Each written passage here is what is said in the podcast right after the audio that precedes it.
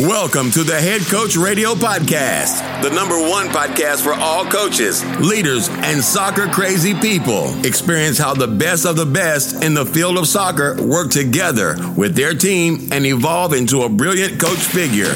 Glenn supports you on your way to the top of the standings. You are born to be great. Turn the floodlights on. It's time for the next big game. Kick off. Let's rumble. Hallo Leute, ich begrüße euch recht herzlich beim Head Coach Radio Podcast. Mein Name ist Glenn und heute bei mir zu Gast ist kein geringerer als Urs Siegenthaler. Falls es wirklich jemand da draußen geben sollte, der Urs Siegenthaler nicht kennt, habe ich euch eine kleine Vorstellung geschrieben. Urs durchlief als Spieler alle Nachwuchsteams beim FC Basel. Er debütierte im Alter von 18 Jahren in der ersten Mannschaft und wurde 5-mal Schweizer Meister und 2-mal Cupsieger.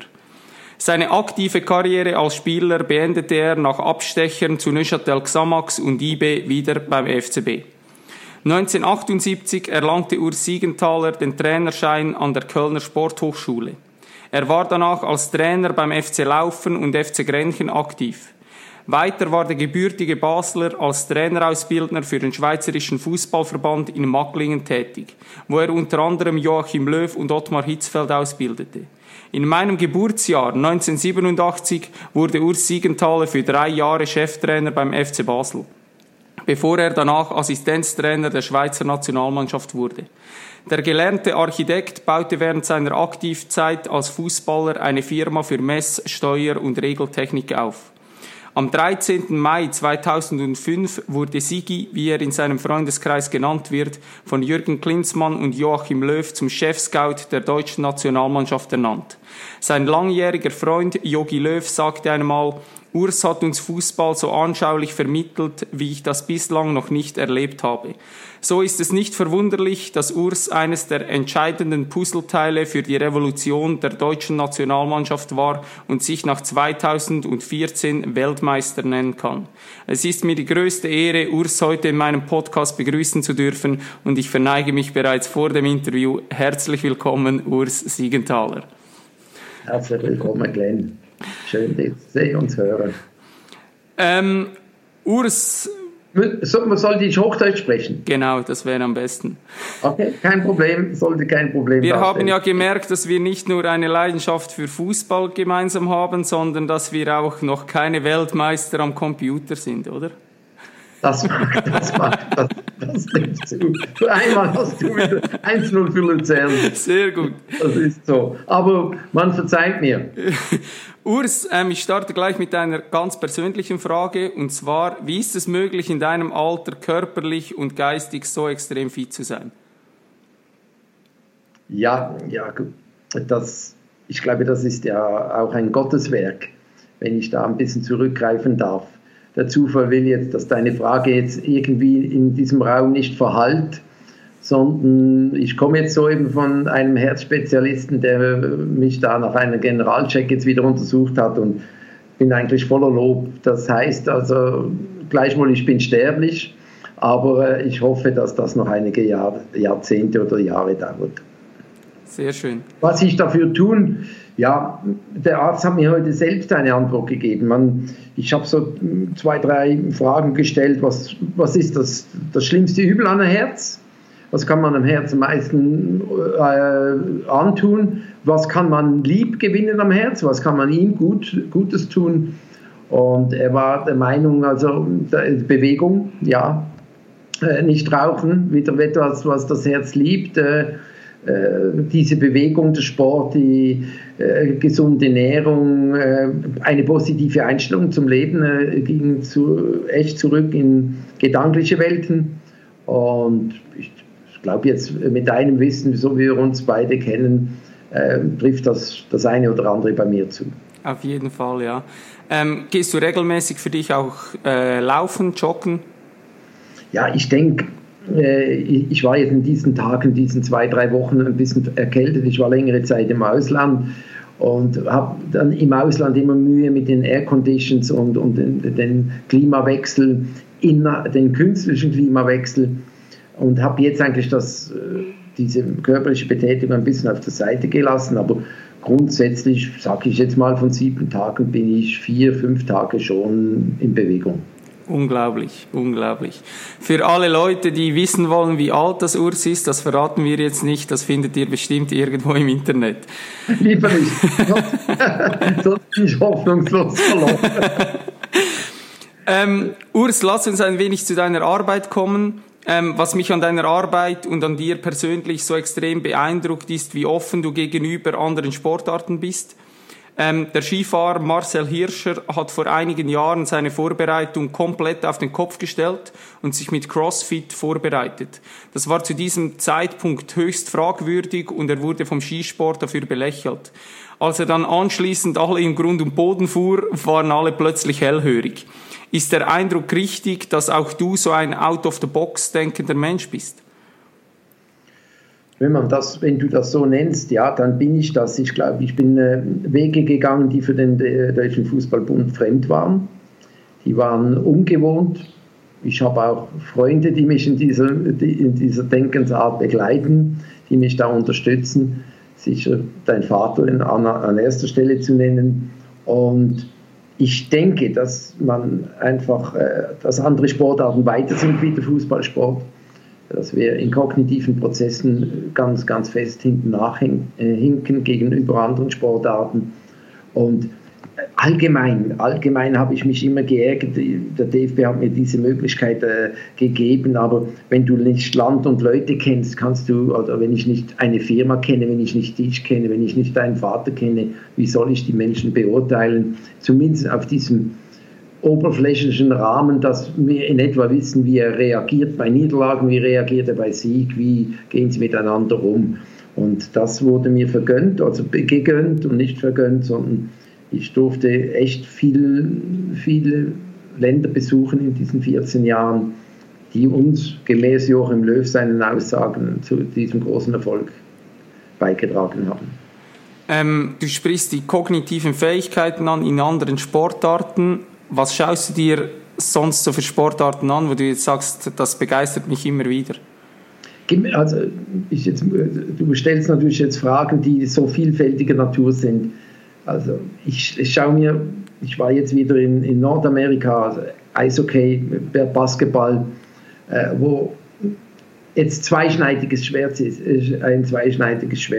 Auf der einen Seite vom Unterhaltungswert überragend, weil diese Sportarten auch regeltechnisch Handballveränderungen vorgenommen haben, die dazu beitragen zu Unterhaltung, zum Verkauf von Unterhaltung. Das wollen die Leute heute. Nichtsdestotrotz, denke Handball, Umschaltspiel, denke Eishockey, diese Power, da geht ja nichts Langsames. Nach einem Rebound im Basketball siehst du niemanden, der sagt, jetzt mal Ball halten. Spielt mal hinten rum. Sondern die sind ja sind die schon wieder auf der anderen Seite. Obwohl ich eigentlich nicht befugt bin, über diese Mannschaften taktisch zu beurteilen, aber ich war begeistert, ich war einfach unterhalten. Schön, und ja. Da verstehst du, was ich meine. Ich bin mit diesen Gedanken noch jung, da springen wieder 20 junge Mädchen rum und das macht natürlich das Bild, verstehe mich jetzt nicht falsch, macht natürlich noch angenehmer. Und darum, aber diese Sportarten sind uns gedanklich weit, weit voraus. Muss ein guter Trainer also immer offen für neue und verrückte Dinge sein?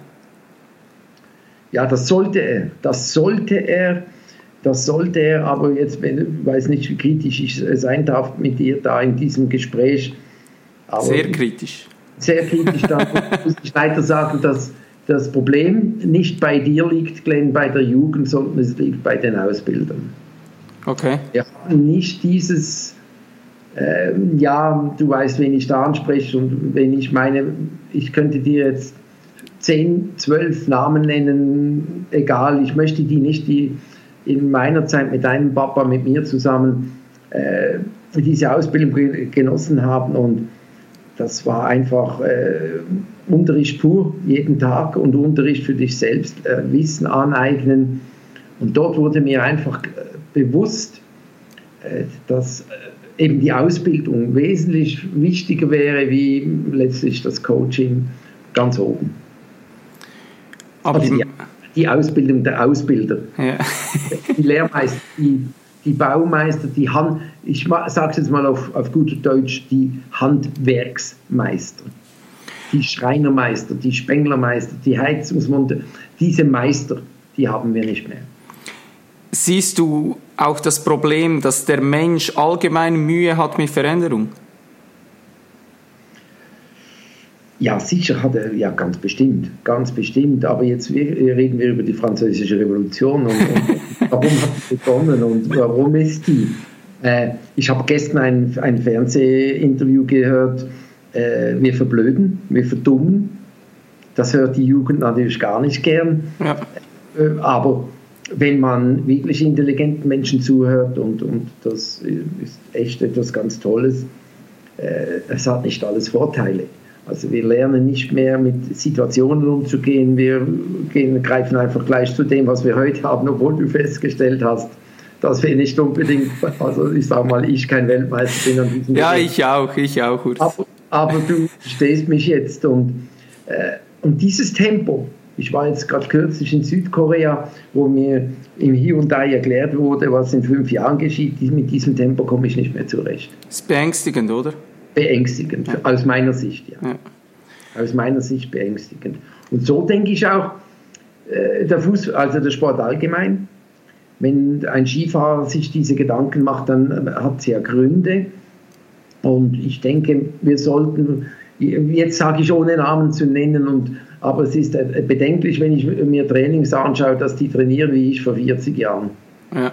Also da kann etwas nicht stimmen. Und das macht mir eigentlich mehr Kummer als Freude. Ich habe bereits im Intro erwähnt, dass du selbst erfolgreicher Unternehmer bist. Als guter Unternehmer musst du aktiv sein, die Initiative ergreifen und vorausschauen, agieren statt reagieren. Kommt dir in deinem heutigen Schaffen oft auch dein unternehmerisches Denken zugute? Ich denke ja. Kurz zu Antwort, ja, sage ich. Weil ich hatte gute Lehrmeister und ich hatte eben diese Handwerksmeister, die mein Vorbild waren. Und da geht es halt nur, wenn man darüber hinweg denkt, was ist denn nächsten Sommer oder was ist an Weihnachten. Und leider jetzt in Bezug auf den Fußballsport denkt man halt einfach nur noch von Spiel zu Spiel und nicht, was könnte nächsten Sommer sein. Aber du versuchst auch eigentlich in deiner Arbeit immer einen Schritt der Konkurrenz voraus zu sein, oder? Ja, ich bin in einem Team tätig, wo ich das sein muss. Das ist fast Bedingung. Ich glaube, als Schweizer hast du in keinem Land letztlich dieses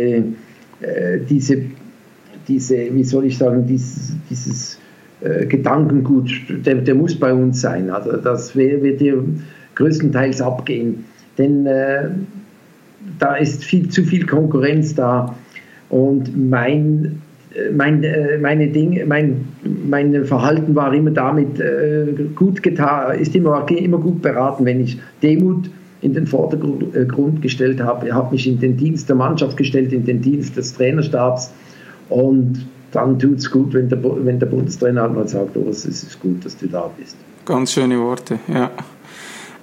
Wenn wir uns vorstellen, die italienische Nationalmannschaft wäre ein großes Unternehmen. Man müsste aktuell Konkurs anmelden oder die Führungsetage auswechseln. Siehst du das ähnlich? Ja, ob ich das so sehe, im Prinzip war es ja eigentlich bedenklich, wenn der Trainer in einem Spiel, was darauf ankommt, wo man unbedingt gewinnen muss, ist von seinem Kapitän oder Mitspieler darauf hingewiesen wird, sie sollten eigentlich den Stürmer einwechseln und nicht mich, dann frage ich mich allen Ernstes, wie war dieser Trainer vorbereitet auf diese Situation, was eigentlich in 90 Minuten abläuft. Diese berühmte Wenn-Dann-Strategie, was mache ich, wenn wir 1 und hinten sind? Und wenn man sich darüber natürlich keine Gedanken macht, ich glaube, die Zeiten sind endgültig vorbei, geht's raus und spielt's Fußball. Denkst du, es gibt jetzt einen Umbruch in Italien? Ja, gut, okay. Jetzt müsste ich mal 14 Tage, muss mit der DFB einen Aufenthalt in Italien. Ich weiß nicht, ob das so intensiv gesehen wird. Ich weiß nicht, du musst wiederum sehen, dass da verschiedene Interessenskonflikte herrschen. Also einmal der Verein, einmal dann die Nationalmannschaft. Ob da so intensiv daran gearbeitet wird, wir müssen eine gute Nationalmannschaft haben, das darf ich jetzt mal zumindest mal unter uns zwei in Frage stellen. Okay. Ganz anders sieht es in England aus. Die Premier League hat sich extrem entwickelt in den letzten Jahren. Tempofußball und Umschaltmomente auf höchstem Niveau. Sind wir hier gerade an einem Endlevel angekommen oder geht da sogar noch mehr? Ich persönlich habe das Gefühl, dass ein Spieler nicht über längere Zeit auf diesem hohen Niveau performen kann, ohne auszubrennen und sich zu verletzen. Wie ist deine Meinung dazu? Kann ich deine zweite Feststellung nur unterschreiben. Wir sind nicht mehr in der Lage, die Spieler sind nicht mehr in der Lage, 10, 15 Jahre, wie es mal früher der Fall war, auf diesem Niveau Fußball zu spielen. Es kommt eine andere, aber das ist wiederum eine sportpolitische Frage, die ist so vielfältig zu beantworten, aufgefordert, dass ich da wirklich klug antworte, weil das ist der Krux. Wir wollen Unterhaltung, wir wollen diese Spieler 90 Spiele, 80 Spiele in einer Spielzeit belasten und sind dann erstaunt, wenn der Körper des Spielers, ich sage nicht mal der Geist, wenn der Körper des Spielers sagt, ja gut, okay, es sind 30 wichtige Spiele, 30 Spiele, wo ich mal versuche dabei zu sein und 30 bin ich ja verletzt. Ich unterstelle jetzt niemand, dass er absichtlich verletzt ist oder ob er das schauspielert. Aber der Körper schaut zu seiner Ruhe. Und dann kommen halt diese Signale, Zehrung, ein bisschen ja, Unwohlsein, ein bisschen fiebrig, weil der Körper macht das nicht. Die Überbelastung wird kompensiert, das ist und wird immer so sein. Und dann kommt der nächste, wiederum diese Erkenntnis daraus, jetzt spürst du meine Leidenschaft, dann lässt natürlich die Unterhaltung nach. Dann beginnt das Ballgeschiebe, haltet mal den Ball, nicht gleich wieder nach vorn, weil wir haben am Samstag wieder ein wichtiges Spiel. Ich habe Champions-League-Spiele gesehen, ich erlaube mir jetzt das zu sagen, Porto gegen Liverpool, da war 5-0, 0-5. Ja, da habe ich mich gefragt, was wollen die im Rückspiel? Die können mich noch anrufen und sagen, komm, spielen wir wieder mal ein bisschen Fußball. Ist eigentlich egal. Und da erkenne ich eigentlich einen kleinen Betrug beim Fernsehzuschauer, einen kleinen Betrug beim Fan selbst. Darum verstehe ich den Fan manchmal nicht, weil diese Topspiele, die uns und dir sympathisch sind, da wo wir sagen, oh Fußball, ja, das sind noch 10. Das sind vielleicht noch 20. Und das sind vielleicht die Creme der Creme von Manchester City zu Liverpool, zu Bayern München. Aber wenn Bayern München schon mit dem B-Team 5-0 auswärts gewinnt, dann denke ich, habe ich eigentlich zu viel gesagt. Ja. Also diese Frage muss die Jugend, deine Generation muss sich das sehr stark zu Herzen nehmen. Braucht der Fußballsport nicht eine Regeländerung? Um genau dieses, denn ich kenne die Antwort. Die Regeländerung würde heißen, wir machen keine 80, 90 Spiele mehr. Die Regeländerung könnte. Die Auswirkung auf eine Regeländerung, ich weiß nicht, ob das durchgedacht ist. Der Ball darf nicht mehr zum Torhüter zurück. Wir müssen irgendwie Abschluss finden in 2 Minuten. Ich weiß, beim Handball war das auch alles weltfremd. Aber man hat es durchgezogen. Das heißt aber dann im Klartext, die Spieler gehen rauf und runter, Eishockey, die Spieler gehen rauf und runter und ja, da machen wir halt nur 40, weil der Spieler sagt, ja, 40 mache ich, aber keine 80. Sehr, also, sehr, sehr interessant, ja. Siehst, das ist darüber können wir jetzt stundenlang reden, also ich begleite dieses Gedankengut und ist zum Teil auch auf meinen Kopf gewachsen, aber ich sehe zum Teil Spiele, da würde ich, wenn ich da Eintritt zahlen müsste, würde ich sagen, okay, das war's, ich gebe es auf. Das ist menschlich, ich will ja auch, und jetzt sind wir beim Produktmensch in dieser Zeit, die wollen unterhalten sein. Das kann man mit den Gladiatorenkämpfen vom alten Rom vergleichen, oder? Ganz nah dran, ganz genau. Nah. Wenn wir schon bei den Ligen sind, wie siehst du die Entwicklung der Ausbildungsliga Superliga in der Schweiz? Ja, wir haben, die Schweiz hat ja immer noch so aus dieser Generation zwei, drei Leute, die sich dann natürlich gerade in diesem Jugendbereich extrem gut auskennen und pädagogisch sehr geschickt sind. Und das wirkt sich natürlich aus, dass die Schweiz immer noch auf internationalem Niveau, ich denke an Eishockey ganz explizit im Eishockeyspiel, wo sie auch zu den teils großen Mannschaften gehören. Ich glaube, dass im Fußball, ja, sie sind auch seit Jahren oder seit Jahrzehnten jetzt an diesen WM- und EM-Ausscheidungen. Und da tragen natürlich schon diese Jugendtrainer oder diese Ausbilder viel dazu bei. Und das ist gut, aber auch in diesen Ligen, ob erste oder zweite Liga in der Schweiz, wird halt auch wieder dieser permanente Druck von Woche zu Woche. Er muss gewinnen, hat er die Zeit, wird halt mehr Krampf statt Kampf, also mehr Krampf und Kampf statt eleganten Fußball gespielt. Wie wird der Schweizer Fußball mittlerweile in Deutschland wahrgenommen? Wird der Fußball vor allem auch dank deiner höchst erfolgreichen Arbeit für den DFB weniger belächelt als vielleicht früher? Also ich denke grundsätzlich ist das fast eine kleine Mehr. Einen Trugschluss des Gedankengutes, wenn man glaubt, das Ausland anerkennt die Leistung der Schweizer nicht. Aber jetzt kommt wiederum mein Einwand. Es interessiert niemand. Du weißt ja auch nicht die österreichische Liga und du weißt auch nicht die von der Slowakei und du weißt auch nicht die von Ägypten und von Tunesien. Weißt du die von Norwegen? Ich will jetzt nicht nur die kleinen. Selbst von Belgien hast du schon Probleme. Wenn ich dich frage, wer war belgischer Meister, du sagst, ich glaube die. Also das Interesse schwindet an, weil natürlich die ganz großen Vereine eigentlich schon indirekt so eine Europa League geschaffen haben. Also Bayern München möchte nicht mehr gegen den FC Basel spielen, Manchester City möchte nicht mehr gegen Standard Lüttich spielen, sondern sie wollen gegen die Großen, also gegen Barcelona, du kennst, ich brauche die nicht aufzuzählen. Diese Liga, das heißt, auch auf diesem gedanklichen Level kümmerst du dich nicht Hyundai-Ingenieure.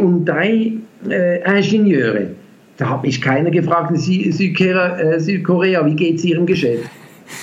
Ja. Ja, logisch. Die sind in der Champions League. Von der Intelligenz, von der finanziellen Kraft, von der Wirtschaftsmacht. Das war denen also Schnuppi, egal ob es der Siegenthaler AG gut geht. Wenn wir ein bisschen in die Zukunft schauen, wo denkst du, wird der Fokus im Fußball liegen?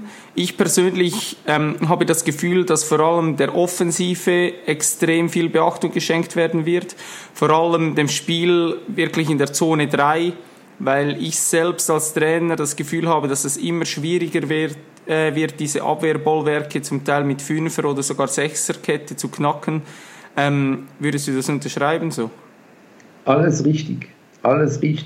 Was ich aber nicht glaube, und da möchte ich jetzt einfach dir nicht die Hoffnung nehmen, wir haben keine Ahnung, wie wir in der Offensive agieren möchten. Und darum können wir es nicht trainieren. Wir jagen Bälle, weltweit, und wenn einer in Ballbesitz kommt, kannst du auf der Stirn da oben lesen, oh, was mache ich jetzt mit dem Ball? Ist in dieser Zone 3 vor allem halt noch viel mehr Kreativität gefragt, bis im Vergleich jetzt zum Spiel vom eigenen 16er bis zur Mittellinie? Ich verstehe deine Frage, aber es ist nicht... Kreativität entwickelt sich auf System, auf Ordnung. Zuerst musst du mal eine Ordnung haben und jetzt musst du dir nochmals ein wenig Zeit geben. Du musst mir nochmals ein wenig Zeit schenken. Da wie wenn ich jetzt zum Fenster rausschauen würde, ist das höchste Haus der Schweiz, die Hoffmann-La Roche hat bescheiden gebaut. Wenn du morgen bei der Hoffmann-La Roche angestellt wirst, du glaubst doch nicht, dass dir der Personalchef sagt, pass mal auf, Glenn Meyer, du arbeitest in der 13. Etage, im Büro hinten links, zweite Türe. Er sagt dir kein Wort. Er sagt, willkommen, dass Sie bei uns arbeiten. Wo? Das kann unterschiedlich sein. Aber ich sage Ihnen, was wir von Ihnen erwarten und was Sie können müssen. Ihre Aufgabe. Sie müssen das. Und jetzt möchte ich die Hoffmann-La Roche eines Fußballvereins sehen.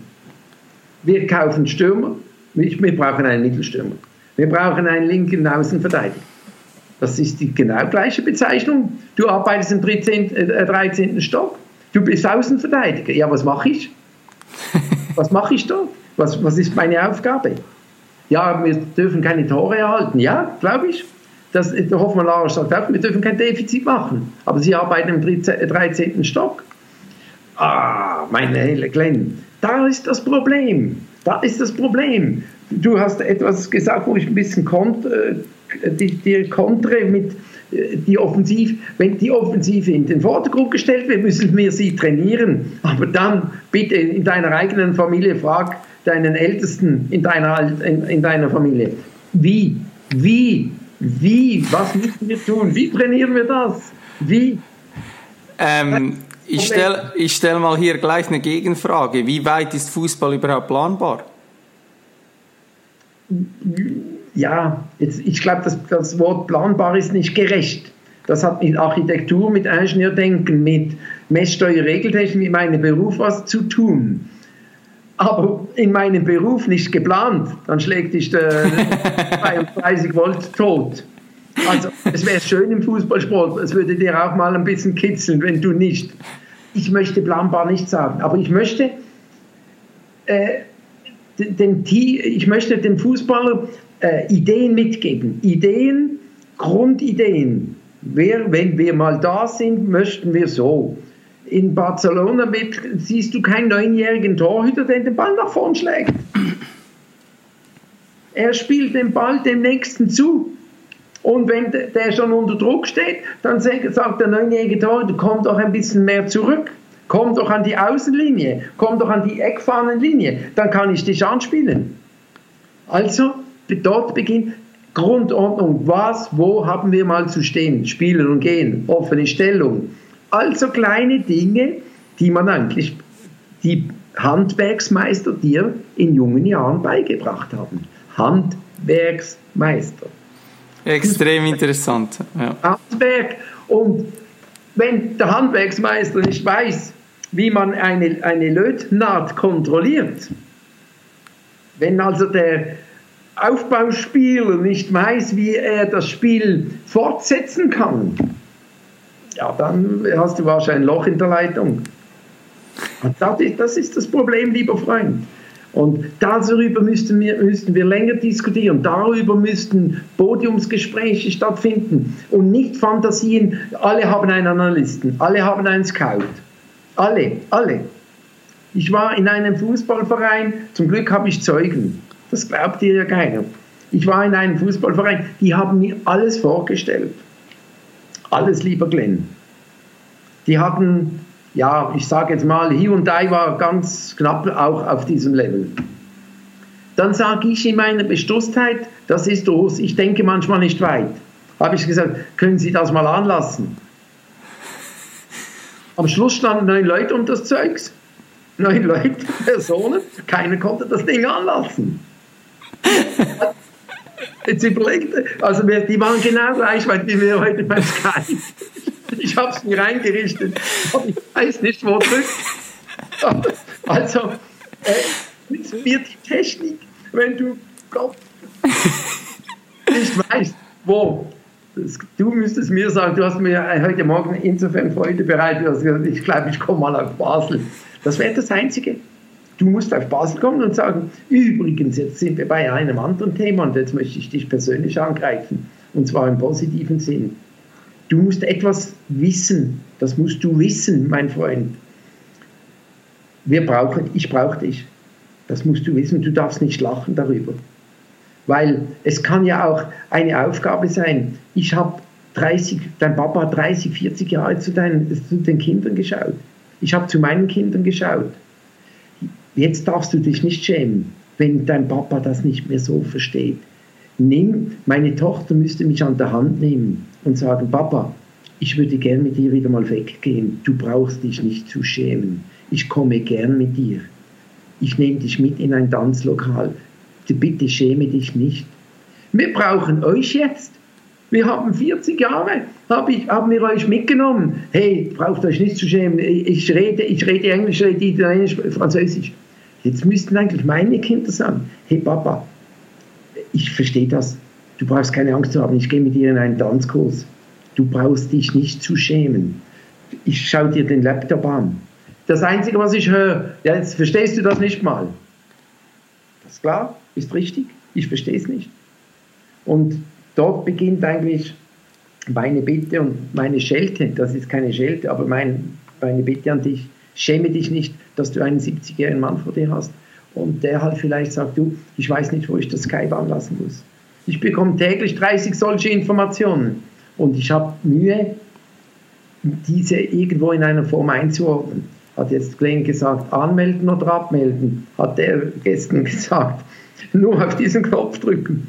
Und dann siehst du, was rauskommt. Es kommt das raus, dass ich fast am Verzweifeln bin. Ganz, ganz, ganz schöne Worte, Urs. Ganz schöne Worte. Danke dir für das. Ich hoffe, dass ich mich nicht schämen muss bei dir. Auf keinen Fall. Wie schon beim Intro erwähnt, für mich ist es eine Ehre, dass du dir überhaupt die Zeit nimmst, hier mit mir zu sprechen. Ich kann jeden Tag anrufen, aber nicht immer über Skype. Lass uns noch ein wenig mehr in den Bereich Scouting reingehen.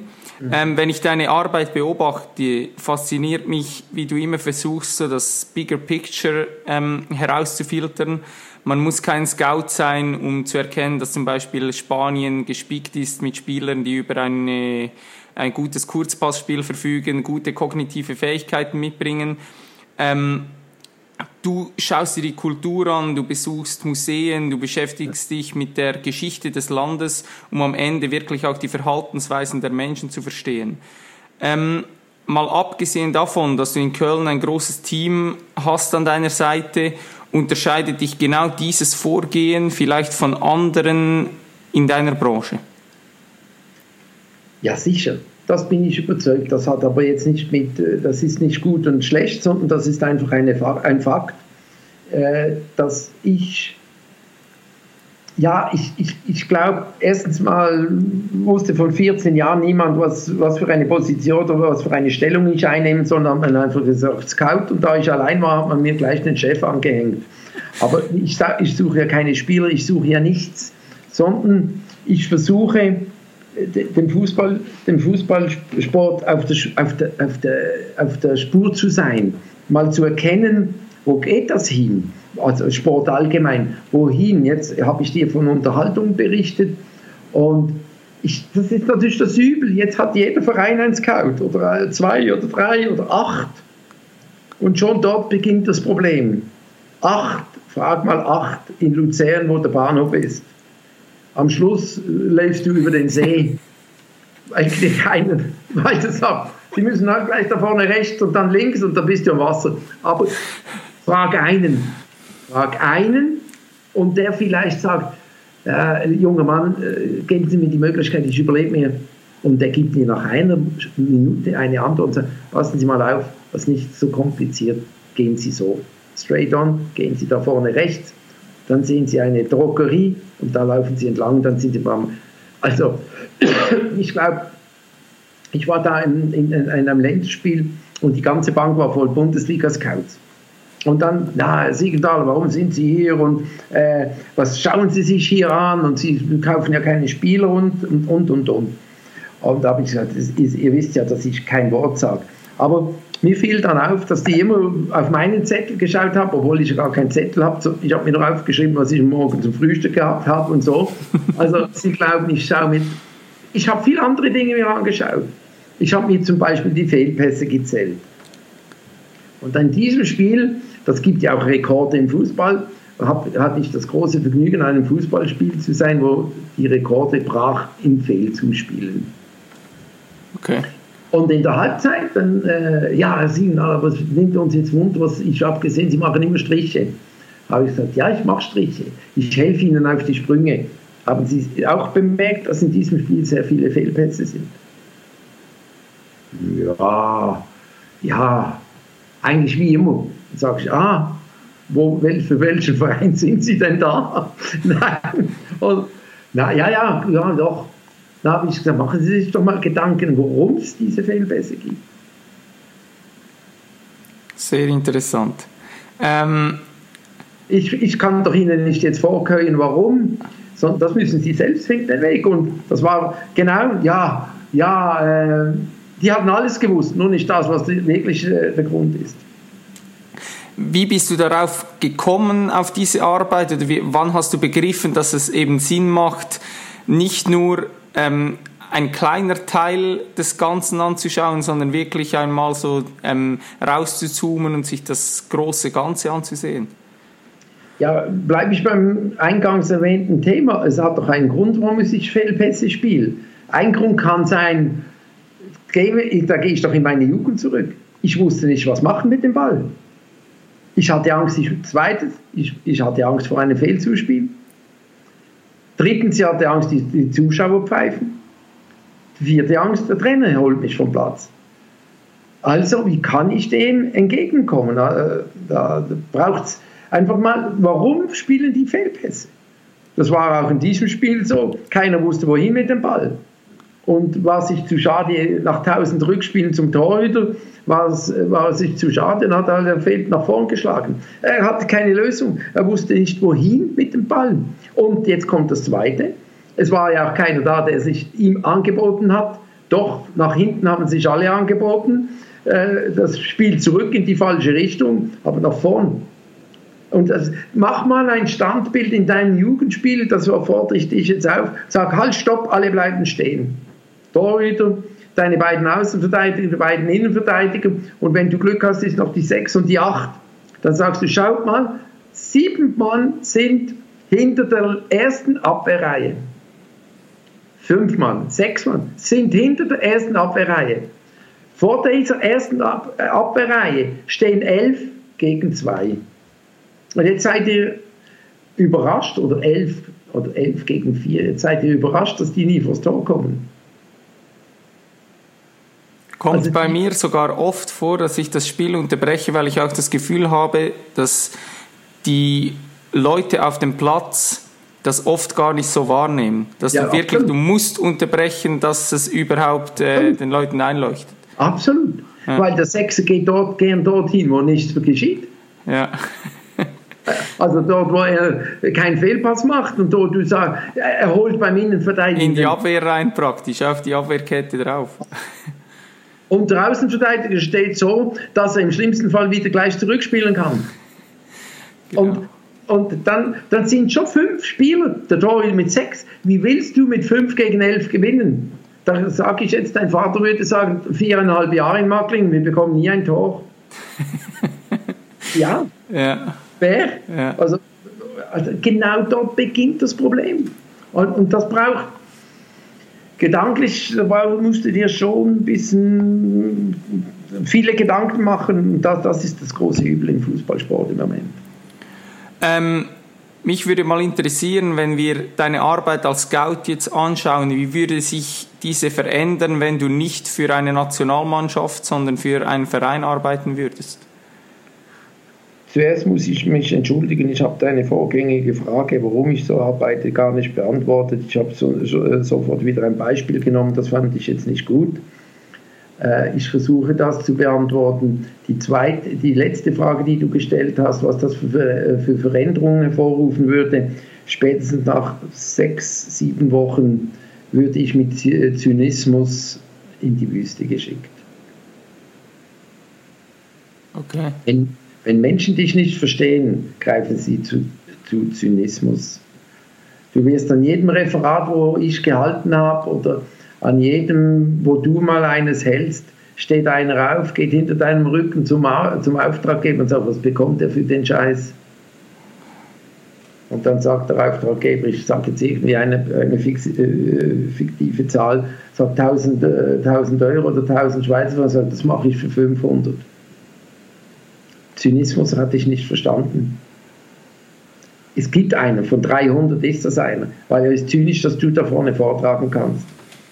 Und weil er hat nicht die Kraft, die sind ganz rar, die sind ganz selten aufzustehen und sagen, würden Sie mir das nochmals erklären, ich habe es nicht verstanden. Das ist übrigens der Bundestrainer. Urs, ich verstehe es nicht, bitte erklären wir es nochmal. Und dort beginnt das Übel. Und dann merken die Leute, wir nehmen ihnen eine Kompetenz weg. Wenn das natürlich bekannt würde, dass er nicht über diese Kompetenz verfügt, kann er nur noch mit Zynismus reagieren und sagen, ja, den Stoß wurde er erzählt. Damit die, die ihm den Lohn gewähren oder den Zahltag, sagen, ja, es ist besser, der geht wieder. Das ist die Vernunft. Wenn ich irgendwo ein Interview halte, jetzt bei dir nicht so, aber dann sage ich immer, wollen Sie über Vernunft oder Unvernunft reden? Ich halte mich daran. Wenn die Leute, vor 3 Jahren über Hamburg, habe ich gesagt, da reden wir unvernünftig. Ja. Dann bleibt mir der Unvernunft. Kauft doch ein paar Spieler mehr. Also Vernunft will heute niemand mehr hören. Du willst auch gleich alles. Du willst gleich eine Lösung, du willst gleich wissen. Ich sage jetzt etwas, ich weiß nicht, ich getraue mir es bei dir zu sagen. Ich will Sex. Wo kaufe ich mir den? Ja. Ich gehe in die Stadt und kaufe mir den. Ich kaufe ein paar Hosen, ich trinke ein Bier, heute besaufe ich mich. Du kannst alles haben. Du kannst alles, generell. Also geht uns schon verloren die Geduld, die Zeit, etwas zu entwickeln, etwas zu träumen, Oh, wenn ich mit dem Kleinen 3-4 Mal rede, könnte der ja vielleicht mal zu uns kommen. Also einen Traum zu entwickeln. Siehst du, geht das in die Richtung, dass der Mensch allgemein einfach nicht mehr bereit ist, den Prozess anzuerkennen? Dass du einen Prozess hast und du einfach nicht den ganz normalen Prozess so akzeptierst, da zählt Scheitern dazu, da zählt wieder Aufstehen dazu und dass es einfach ein völlig normaler Prozess ist, der aber schlussendlich, wenn der richtig geplant, analysiert, wieder neu gebaut wird, schlussendlich eben zum Ziel führt. Aber das ist das, was du sagst, es muss alles von heute auf morgen geschehen und man hat gar keine Zeit mehr für einen Prozess. Richtig. Gestern hat eine 70-jährige Dame am Fernsehen gesagt, sie möchte sich bei allen entschuldigen, wo sie diesen Prozess nicht eingestanden hat. Heute sagt sie, das waren meine lehrreichsten Tage, wo ich echt mal zu meinen Fehlern gestanden bin. Und nicht immer Schuldige suchen und nicht immer Ausreden suchen. Das waren meine lehrreichsten Jahre. Und genau das ist das Problem. Weil ich kann die Welt nicht ändern, aber du erlebst das in deinem eigenen. Wenn du Hunger hast, die Kinder kommen heute nach Hause, bum, bum, bum, dann sagst du dir, du, in einer Stunde essen wir. Ja, ich habe jetzt Hunger. Ich gehe jetzt mal zurück zu meiner Zeit, hat Mutter gesagt, jetzt hör auf, es gibt dann eine Stunde Nachtessen. Ja. Also dieses permanente, ich brauche einen neuen Laptop. Ja, sage ich, ja, okay, ich nehme das zur Kenntnis. Das wäre ja ein Geburtstagsgeschenk oder das wäre ein Weihnachtsgeschenk und sogar ein sehr gutes. Der muss sofort gekauft werden. Ja, iPhone 12 ist auf dem Markt. Sag ich, das alte geht ja noch. Nein, es muss sofort. Ich beschuldige da niemand, aber dieser Konsum läuft ja auch so. Aber das hat ja auch viel, wenn wir jetzt schon in diese Richtung gehen, damit zu tun, dass wir oft das Glück im Außen suchen, statt den Blickwinkeln wechseln nach innen, oder? Bist du sehr nah dran, ja. Da bist du sehr nah dran. Ja, eben mal, ich habe vorhin, hab ich dem Arzt gesagt, das war ein Professor, das zeichnet ihn jetzt dahingehend aus, dass er in seinem Beruf eine Koryphäe ist. Ich habe vorhin dem Arzt gesagt, ich frage mich manchmal, es sind 2 Dinge, habe ich gesagt. Ich frage mich manchmal, wer ist glücklich und wer macht diesen Prozess, was du jetzt anschneidest, diesen Prozess der Selbsterkennung und der Selbstdisziplin. Dann sitze ich in einem Stadion vor 80.000 Zuschauer, irgendwo am Fernsehen bleibe ich jetzt mal bei 80.000 Zuschauer und bin allein und einsam. Kein Mensch spricht mich an. Ich weiß nicht, was tun. Bin ich's oder ist das dem Senn auf der Blimlisalp, wo alle seine Kühe kennt, morgen, wenn es hell wird, aufsteht, abends, wenn es dunkel wird, ins Bett geht? Und könnte der nicht eine Spur glücklicher sein und weniger einsam wie ich? Die Frage stelle ich mir manchmal. Das ist eben ein so Überspielen von Einsamkeit, also wir wollen die gar nicht wahrnehmen. Und es gibt eine Lösung, die nimmt der Nächste schon nicht wahr. Es gäbe eine Lösung, du gehst zurück, du gehst in die Natur. Die Natur spricht täglich mit dir, stündlich, jede Minute. Du hörst den Wind, du hörst den Regen, du spürst den Sonnenschein, du hörst Gezwitscher, du hörst alle Dinge. Also die Natur. Und die Natur gibt dir diese große Möglichkeit, dass über dir etwas Größeres ist. Etwas, was du nie erreichen kannst. Und das macht dich demütig und gibt dir diese Bereitschaft, die Natur zu hören. Und ich bin nach jedem Joggen im Wald zurückgekommen und gesagt, ich war nie allein. So habe ich es empfunden. Ich war immer mit jemandem in Kontakt. Vielleicht halt auch nur mit meinen Gedanken, aber ich war in Kontakt mit jemandem. Und in diesen Momenten bist du kritischer zu dir selbst und sagst, ist das alles richtig, was ich tue? Ist das alles immer das absolut Wahre? Und dann könnte man vielleicht ja ein bisschen zur Vernunft kommen. Wunderschöne Worte. Ich bin ganz nah bei dir, Urs. Ich spüre das extrem. Ich bin genau auf der selben Wellenlänge, wo ich sage, hey, wir müssen wieder den Weg zu uns selbst finden, zur nächsten Liebe finden, und dann machen wir in dieser Welt einen großen Schritt nach vorne. Und es muss nicht immer Materialismus sein, sondern es kann sehr befreiend sein, wenn man nur wenig hat. Aber das, was man hat, hat einen ungemeinen Wert, und das nicht mal im Bereich vom Finanziellen. Richtig. Sehr, sehr schön. Lass uns noch mal ein bisschen zum Fußball zurückkommen. In deinem Job geht es nicht bloß darum, ein Problem zu erkennen, sondern es geht darum, eine Lösung dafür zu finden. Ich gehe davon aus, dass es dir bedeutend leichter fällt, eine Lösung für zum Beispiel mit der deutschen Nationalmannschaft für einen Sieg gegen Liechtenstein zu finden, als wenn du gegen Belgien spielen musst. Hast du dennoch einen systematischen Ablauf, wie du dein Team auf eine Problemlösung einstellst? Jein. Also es war sicher mal zu Beginn meiner Arbeit war es ja so, dass wir eigentlich aufgefordert waren, eben diese Gegner zu beobachten, was kommt auf uns zu und die Mannschaft auf das vorzubereiten. Nun, das hat jetzt etwas mit Schweizer Demut zu tun, ist die deutsche Nationalmannschaft die Nummer 1 auf der Welt, und wenn Karpov gegen mich Schach spielen will, dann interessiert ihn das nicht, wie gut Siegenthaler ist. Der fragt höchstens seine Frau, du, haben wir heute Abend Gäste oder nicht? Muss ich früh zu Hause sein oder nicht? Wenn sie sagen, es wäre gut, wenn du um 7 Uhr zu Hause wärst, dann sagt er, ja gut, dann mache ich mit Siegenthaler nicht lang. Und wenn er nicht weiß, was tun am Abend, sagt er, ja, ich spiele mal 3-4 Stunden mit ihm. Das auch nicht. Also ist die, und jetzt also das ist mein großer Lernprozess bei diesem Verband, dass das nicht in Übermut endet, sondern in Demut, und sagt, hey, wir sind die Nummer 1. Wir bestimmen das Tempo. Wir bestimmen, wann wir essen gehen. Wir bestimmen, wie gespielt wird. Ich glaube, da geschieht auf Vereinsebene sehr, sehr wenig. Und darum sage ich, geht unsere Vorbereitung eigentlich jetzt auf dieses Team eigentlich das ganze Jahr. Was für eine Aufgabe muss er innehaben? Weil wenn wir auf einen Gegner kommen, die mit 6 Mann hinten stehen, müssten wir Spieler haben, die wissen, was können wir gegen die 6 Mann hinten tun. Also ist eher das eine Lösung, dass wir ihnen sagen, du musst dort, also die Aufgabe klar vermitteln, wenn du dort stehst, ich gehe in eine andere Sportart. Und ab dem Moment, wo du die in den Fußballsport beginnst einzubinden, siehst du den Fußball völlig anders. Wir wissen nicht, was ist ein Blocker?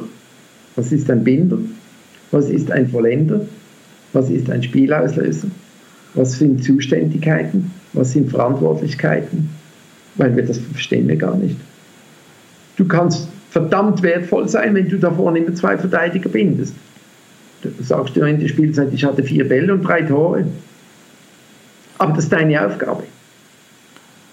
Handball ohne Blocker, ohne Gaspass, Passgassen auftun, kommst du nie mehr vors Tor. Also ab dem Moment, wo du den Fußballern andere Namen gibst, Mats Hummels, du bist kein Verteidiger, du bist Spielauslöser. Und du musst ihm das erklären, aufzeigen. Spielauslöser. Auslöser. Du drückst auf den Knopf und die Bombe geht hoch. Also das kann nicht für 10 Minuten dauern. Knopf drücken. Aha, ja, gut, ja, wie? Und das sind Lösungen. Das sind Lösungen. Den Spielern aufzeigen, das ist deine Aufgabe, das ist dein Titel. Du bist nicht mehr Innenverteidiger, du bist Spielauslöser. Ab diesem Moment will er Lösungen, er fordert auf, ja wie und was kann ich tun? Und dann bist du bitte bei dem Thema, was du sagst, wie bereitet man ein Team vor? Was denkst du, wie wird sich das Scouting und das Analysieren von Spielen in den nächsten Jahren noch verändern? Wird es neue Tools geben, dass man Mannschaften noch genauer unter die Lupe nehmen kann? Das gibt es sicher. Das weißt du mit einer Jugend. Das wird es ganz bestimmt geben. Aber halt, stopp. Du brauchst jemanden, der das lesen kann. Und du brauchst jemanden, der das umsetzt. Also, in die Praxis umsetzen kann. Wie trainiere ich das? Wie kann ich dem das beibringen? Ja, wie gesagt, wir haben heute Morgen das erlebt, weil ich habe einen Laptop und kann nicht umgehen mit dem und schon. Also nützt mir die ganze Technik nichts. Und ich glaube, zu viele Vereine verstecken sich hinter diesen Technik, haben ja ganze Abteilungen, aber keiner kann mit dem umgehen. Ich kann mir 100 Spiele anschauen, aber was ist das Fazit davon oder was ist die Erkenntnis daraus? Wird deiner Meinung nach zu viel Wert gelegt, momentan im Fußball, dass alles auf Statistiken beruht, dass alles möglichst in Zahlen greifbar festgehalten wird? Ja klar, Amerika hat uns das vorgelebt. Amerika ist ja da... Die wissen ja im letzten Drittel fallen die Tore und die fallen dann in dieser Spielzeit und dann sind immer die gleichen auf dem Eis. Da müsstest du halt mal sagen, wir schicken die anderen aufs Eis. Dann fallen vielleicht diese Tore nicht mehr. Also ich denke, zu viele Leute verstecken sich hinter diesen Angaben. Zu viele Leute. So wird nicht... Ich kann 30 Computer zu Hause haben, aber ich lerne gleichwohl nicht Englisch. Also ich müsste jemanden haben, der mit mir spricht und sagt, pass mal auf, das tönt anders, das musst du anders betonen, das sagt man anders in meinem Land und dann geht's. Anders geht's nicht. Das ist meine tiefe Überzeugung. Und wenn der Bundestrainer manchmal sagt, er entscheidet aus dem Bauch, dann denke ich, ist er ganz nah dran. Ich habe letzte Woche eine Unterhaltung geführt mit einem Fußballer, der hat mir gesagt, dass er es tragisch findet eigentlich, dass eben so viel auf Leistungstests und Zahlen Wert gelegt wird. Vor allem in Bezug, dass wenn man zum Beispiel sieht oder sich mal Statistiken dann schlussendlich an der Weltspitze anschaut, dass ein Messi dann schlussendlich als drittwenigster läuft auf dem Platz nach den beiden Torhütern. Aber am Schluss macht er einfach den Unterschied aus und da fragt vermutlich niemand mehr, hey, was hat jetzt der für Leistungsdaten abgeliefert im konditionellen Bereich? Gut, ich glaube, der Mann hat zu 100% recht, aber hat sich den falschen Spieler ausgesucht. Das ist meine Meinung. Das ist klar. Da gäbe es jetzt auch eine Antwort darauf, aber... Ich glaube, das findet ja nur noch statt, also das findet ja so in etwa in Vereinen statt, wo der Trainer nicht ganz sicher ist, ist die Mannschaft seriös oder haben die jetzt da längere Nächte nicht geschlafen. Also jetzt sehen wir ja schon eigentlich, dieser Spieler, der hat ja irgendwie das Ganze gar nicht begriffen. Der hat ja das Ganze nicht begriffen. In Amerika, gut, dieser Spieler verdient vielleicht auch nicht so viel. In Amerika ist das so, beim Rugby, wie wir das bestens kennen, der Trainer, ich finde es bestusst, wie sich Trainer im Fußball verhalten. Die sagen, wir treffen uns 4 Wochen vor Spielzeit und dann wird da am Strandsee wird da hoch und runter gerannt, Bäume werden gefällt, ganze Autos werden rumgetragen. Hey, auf welcher Welt sind wir zu Hause? Hoffmann-La Roche stellt dich an und dann sage ich, ja, aber jetzt brauche ich einen, der mir mal den Laptop anlässt und dann brauche ich einen, der mir das Frühstück holt. Und dann müsste ich natürlich noch einen haben, der gut Deutsch spricht. Hey, wo sind wir? In Amerika heißt, Trainingsbeginn ist der 6. Sie kommen topfit. Sie sind topfit. Sonst sind sie gar nicht im Kader. Die haben alle einen privaten Trainer, alle einen privaten was auch immer. Die kommen topfit zum ersten Treffen, topfit an die Wurzeln. Das würde ich sagen, Jungs, ihr könnt 4 Wochen in die Ferien, 6 Wochen, 8 Wochen. Wir treffen uns 1 Woche vor dem ersten Mannschaftsspiel. Ihr verdient ja Geld. Nehmt euch einen eigenen Coach, nehmt einen eigenen Trainer. Der soll mit euch dann, der könnt ihr im Wald rumrennen mit denen. Ich bin euer Professor, ich zeige euch, wie gespielt wird. Der Rest müsst ihr bringen. Sehr interessant, sehr interessant. Kann doch nicht sein, dass ich da Konditionstrainer und Assistenztrainer anstelle, die mit den Jungs da rumrennen. Überlegt ihr das mal. Ja. Das sind wir ja irgendwie, wenn du, selbst im Amateurbereich, kann doch jeder sagen, du, ich spiele am Sonntag, ich beginne da, Sembach, 3. Liga,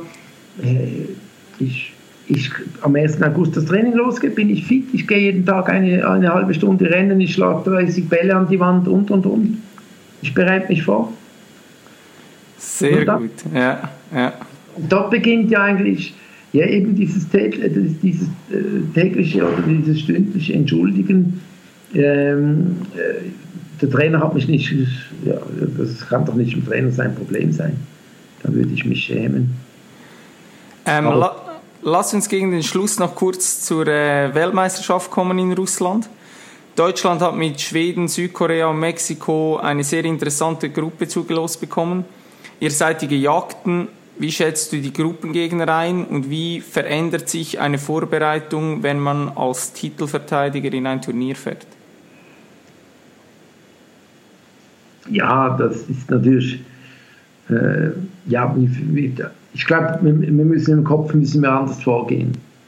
Und das war eigentlich ob mir das letztlich gelungen ist, lasse ich jetzt mal noch im Raum stehen. Aber ich habe das vor einem Jahr dem Trainer gesagt, wir müssen, wenn du schon sagst, wir wissen, wir sind die Gejagten, also sind wir die Rehe. Die Jäger wollen Rehe abschießen. Also das wissen jetzt die Rehe wissen das. Also jetzt müssen sich doch die Rehe abends am Waldrand finden und sagen, hey, die Jäger wollen auf uns schießen. Also müssen wir doch nicht mehr auf diese Waldlichtung gehen, weil jetzt kommt zuerst noch ein anderer Gedankengang. Eines von unseren Rehen muss zu dem Jäger gehen und sagen, dem zuhören, wo wollen die uns schießen und wie wollen die uns schießen? Das Reh wärst du, oder? Das Reh wäre dann, war ich in diesem Jahr. Und habe gesagt, ich gehe mal mit. Mich nimmt das Wunder, wie die Jäger uns erschießen wollen. Und ab dem Moment kann ich zu unseren Reh sagen, wir gehen nicht mehr auf diese Waldlichtung. Die denken, da gehen wir rüber, sondern wir gehen hinten rum und klettern über den Berg und sind hinter den Jägern. Extrem, also das Denken umdrehen. Das Denken hat mich also interessiert. Wie denken die Trainer? Wie denken die Trainer? So schlagen wir Deutschland. Wenn ich das weiß, ja, dann bin ich weit. Weil die wollen ja uns alle abschießen. Das heißt, es war auch bei der Kaderplanung, hat man da ganz gezielt auch Rehe ausgesucht, die vielleicht noch nie an der Lichtung gestanden sind? Das ist möglich. Ich glaube, das ist möglich. Diese Entscheidung, die jetzt der Bundestrainer da getroffen hat, du darfst eigentlich nie einem Vorgesetzten sagen, ich würde es so oder so tun, weil dann ist die Beeinflussung zu groß. Du musst ihm vielleicht einfach versuchen zu vermitteln, es wäre gut, wenn wir einen Großen haben, oder es wäre gut, wenn wir einen Spielstarken haben, oder es wäre gut, wenn wir vom Charakter einen Guten hätten. Ja. Und dann sagt er vielleicht, ja, ich weiß, wen du meinst. Dann sage ich, ja, dann ist er sehr gut, aber ich habe keinen Namen genannt. Ja. Wie schätzt du die Gruppe ein? Ja, ich eben jetzt aus diesem... Ich befürchte, dass das ein Turnier gibt, wo einfach... Ja, ich befürchte. Weil jetzt sind wir wieder beim eingangs erwähnten Thema der Unterhaltung. Es werden sich alle hinten reinstellen. Ich habe so ein Videoclip, das beginnt mit 4-4-2 beim Gegner, aus den Qualifikationsspielen zu dieser WM. Der nächste Gegner hat dann mit 5 Mann hinten gespielt, nicht mehr mit 4. Und die Krönung war dann, dass Schottland mit 6 hinten spielte. Und dann war die Krönung, dass halt ein ganzes Team im 16er steht. Jetzt musst du Lösungen finden, oder? Jetzt, und ich sage uns, wenn ich überrascht, wenn alle einfach sich mal sagen, wenn Brasilien schon in einem Freundschaftsspiel sich hinten reinstellt, dann ist es ja nicht kaum zu erwarten, dass die spielstärkste Mannschaft sagt, auf die Plätze, fertig, los, sondern die sagen, lass doch die mal rennen. Dann stellen wir 2 Autobusse auf um den 16er, die haben Mühe. Außen fertig. Da glaube ich, da habe ich ein bisschen Angst vor dem. Hast du eventuell bereits ein Team auf dem Radar, mit dem vielleicht niemand rechnet momentan? Von den anderen? Ja ich denke, sagen zu dürfen, dass unter den letzten 18 sicher alle die Altbekannten. Ja. Die Altbekannten. Dann kann, wie eigentlich in jedem Jahr, wo in Chile die Weltmeisterschaft war, Chile unter den letzten 3, es gab Schweden, wo unter den letzten 3 waren. Also letztlich glaube ich, dass eine dieser Nationen, und das könnte, wenn ich nach wie vor, oder ich sage jetzt mal unter den letzten 6, dann ist es ja nicht die große Kunst, dass jeder sagt, ja sicher, Argentinien, Brasilien, jetzt mit Vorbehalt, Chile ist ja gar nicht dabei, aber ich sage sicher die, dann ist bei uns Frankreich, dann ist bei uns Deutschland, dann ist bei uns Spanien. Also wir spielen da 5, 6 Mannschaften, wo wir sagen, die sind, dann kann erneut vielleicht mal Belgien aus dieser Lehre etwas gezogen, wir reden schon von England könnte, das ist aber dann kein Außenseiter. Aber auch England gehört zu diesen Mannschaften. Dann ist es vielleicht mal, ja, vielleicht Serbien, Kroatien, so ein Team, das noch sich dazu gesellt, wo so ein bisschen außen vor gelassen wurde. Das kann, dass es nur gerade die aller 8 Besten sind, das glaube ich auch nicht, nein. Mal so nebenbei gefragt, ihr habt Argentinien 2006 und 2010 aus dem Turnier geworfen. 2014 habt ihr den Gauchos den Weltmeistertitel vor der Nase weggeschnappt. Stehst du in Argentinien auf der schwarzen Liste und müsstest mit einem gefälschten Pass in das Land einreisen? Ja gut, jetzt kommt eben wieder diese Demut zu tragen, dass ich wenig gesehen wurde und so. Ich glaube, ich gehe sehr oft nicht so in offizielle Mission irgendwo hin, sondern ich versuche das privat zu organisieren, gerade aus diesen Gründen, dass halt da nicht heißt. Ich war in Südkorea, habe kein Mensch getroffen vom Verband, kein Mensch. Dass das der eine oder andere mal erfährt, ist ja nicht so tragisch, aber gleichwohl haben sie dich dann nicht gleich erkannt. Das ist schon, ja, ich bin nicht auf der schwarzen Liste, aber was uns viel mehr eigentlich Kummer bereitet, wenn man dann gegen Argentinien kommt, das ist genau diese deine Erkenntnis, dann müssten wir uns mal überlegen, was geht im Gegner drin vor. Die haben uns in 3 Weltmeisterschaften rausgebuttert. Ob da nicht ein bisschen Hass, ein bisschen überspitzte Motivation zum Tragen kommt, das frage ich mich dann. Weil auch Brasilien hat das 7-1 noch nicht vergessen. Du siehst den Gegner immer zweimal. Aber du hast dich ja auch schon verkleidet, um Trainings zu sichten, das ist richtig, oder? Okay. Hast du vielleicht für die Zuhörer eine lustige Geschichte auf Lager? Eine lustige Geschichte?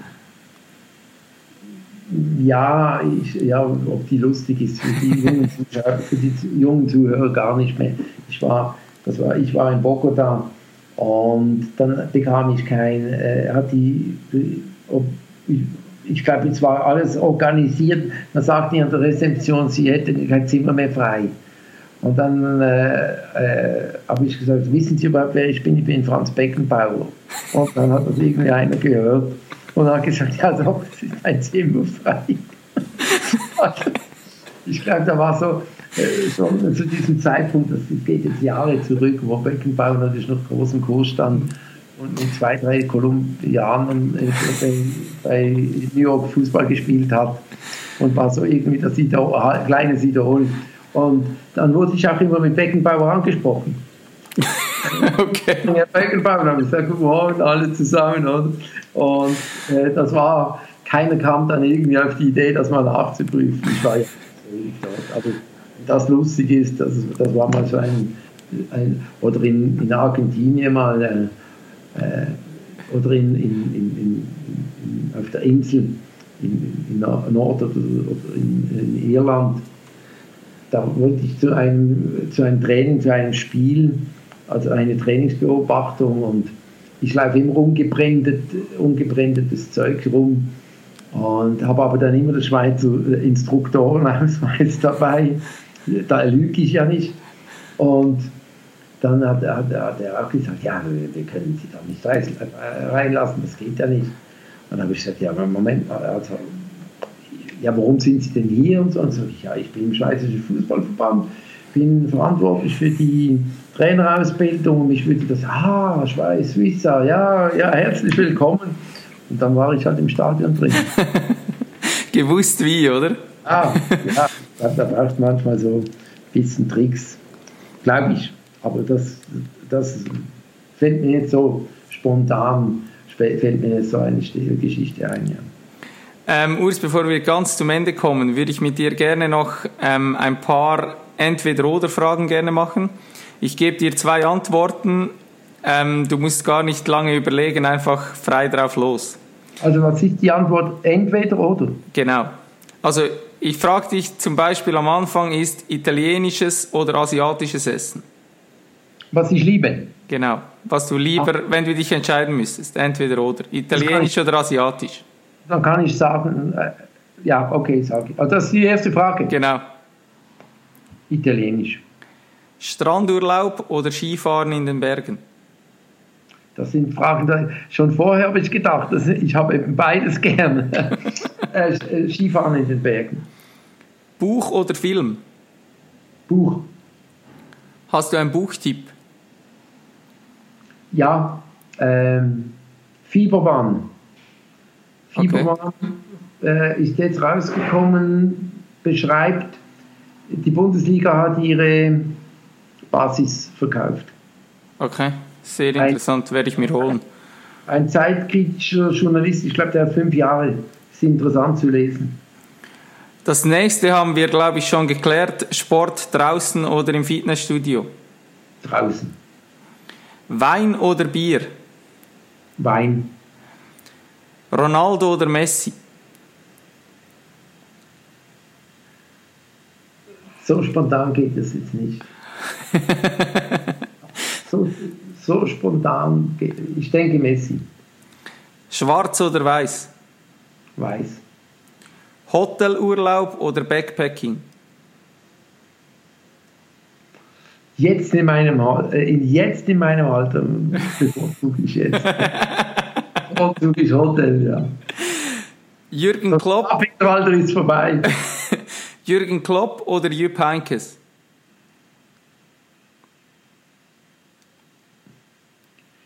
Ich würde sagen 50-50. Ich hätte von beiden etwas. Früh aufstehen oder ausschlafen? Früh aufstehen. Harte Arbeit oder Talent? Harte Arbeit. Schweiz oder Deutschland? Ja, ich bin Schweiz und bleibe Schweiz. Sehr schön. Urs, zur Abschlussfrage. Stell dir vor, du hast dein letztes Spiel als Scout absolviert und deine Karriere geht dem Ende zu. Was wäre die schönste Schlagzeile, welche die Presse über Urs Siegenthaler schreiben könnte? Das kann auch einfach sein, in welche Richtung das gehen sollte. Es war gut, dass er hier war. Kurz und knapp. Ja. Sehr schön. Es war schön, dass er hier war. Und als allerletzte Frage, wenn du mir eine Person empfehlen könntest, welche ich hier in den Podcast einladen sollte und die den Menschen viel Mehrwert bieten könnte, wer wäre das? Professor Hermann Josef Zocke. Okay, dann mache ich mich mal schlau. Ich kann dir die Adresse geben, ist ein guter Freund von mir, ist Pastor im Deutschen. Okay. Im deutschen Raum. Blitzintelligent. Bin ich ein Schatten dessen. Wirklich? Weiß man, ja gut, ich könnte dir 2-3 Sätze sagen, da bist du schon begeistert. Zum Beispiel sagt zum Beispiel mein Chef hat mir erlaubt, intelligent zu sein. Ja. Also sehr schön. Ja. Da werde ich vermutlich noch auf dich zukommen, dass ich das irgendwie aufgleisen könnte. Aber da musst du irgendwo das... Der spricht Dinge an, der hat, ich glaube, sicher schon 14, 15 Bücher geschrieben. Okay. Berät als Pfarrer, hat kein eigenes Kapital, gibt alles ab in ein Kloster, lebt auch in einem Kloster und der berät also von der Bundesbahn, Hugo Boss und so, begleitet viele, weil der ist echt. Dem Zuhören eine Stunde ist ein Genuss. Okay. Das ist pure, ja, das sage ich dir, das ist Wahnsinn. Aber da musst du schon so auch ein bisschen in die Thematik, also nicht nur Sport, sondern Management, Führung, Führungspersonen, was ist Liebe, was entscheidet Liebe, und da ist er ganz brillant. Ja. Werde ich mich mal schlau machen. Sehr interessant, vermutlich auch ein Buch kaufen. In Waldshut am Rhein Waldkirch. Waldkirch ist der Sonntag hält der Predigt. Die Kirche ist ausverkauft. Okay. Ja. Also ganz toll. Ja. Ja, Urs, wir sind am Ende angekommen. Ich möchte mich ganz recht herzlich bei dir bedanken. Ich wünsche dir für die Zukunft wirklich nur das Allerbeste, viel Gesundheit, Lebensfreude, viele gute und vor allem wahre Freunde an deiner Seite und natürlich den Weltmeistertitel in Russland. Danke, dass du hier warst. Es war mir eine sehr, sehr große Ehre. Ich danke dir und es war schön, mit dir dabei zu sein. Es ist schön zu wissen, dass mir der Freund erhalten bleibt und die Weltmeisterschaft nur eine Nebensache sein wird. Auf jeden Fall. Mach's gut, Urs. Ich danke dir für alles. Tschüss. Ciao, ciao. Thank you for staying in the stadium until the final whistle. I hope the time with us was quite educational and you're going to be a permanent part of our team in the future. Please note, offense is the best defense. Head Coach Radio Podcast. I'm out.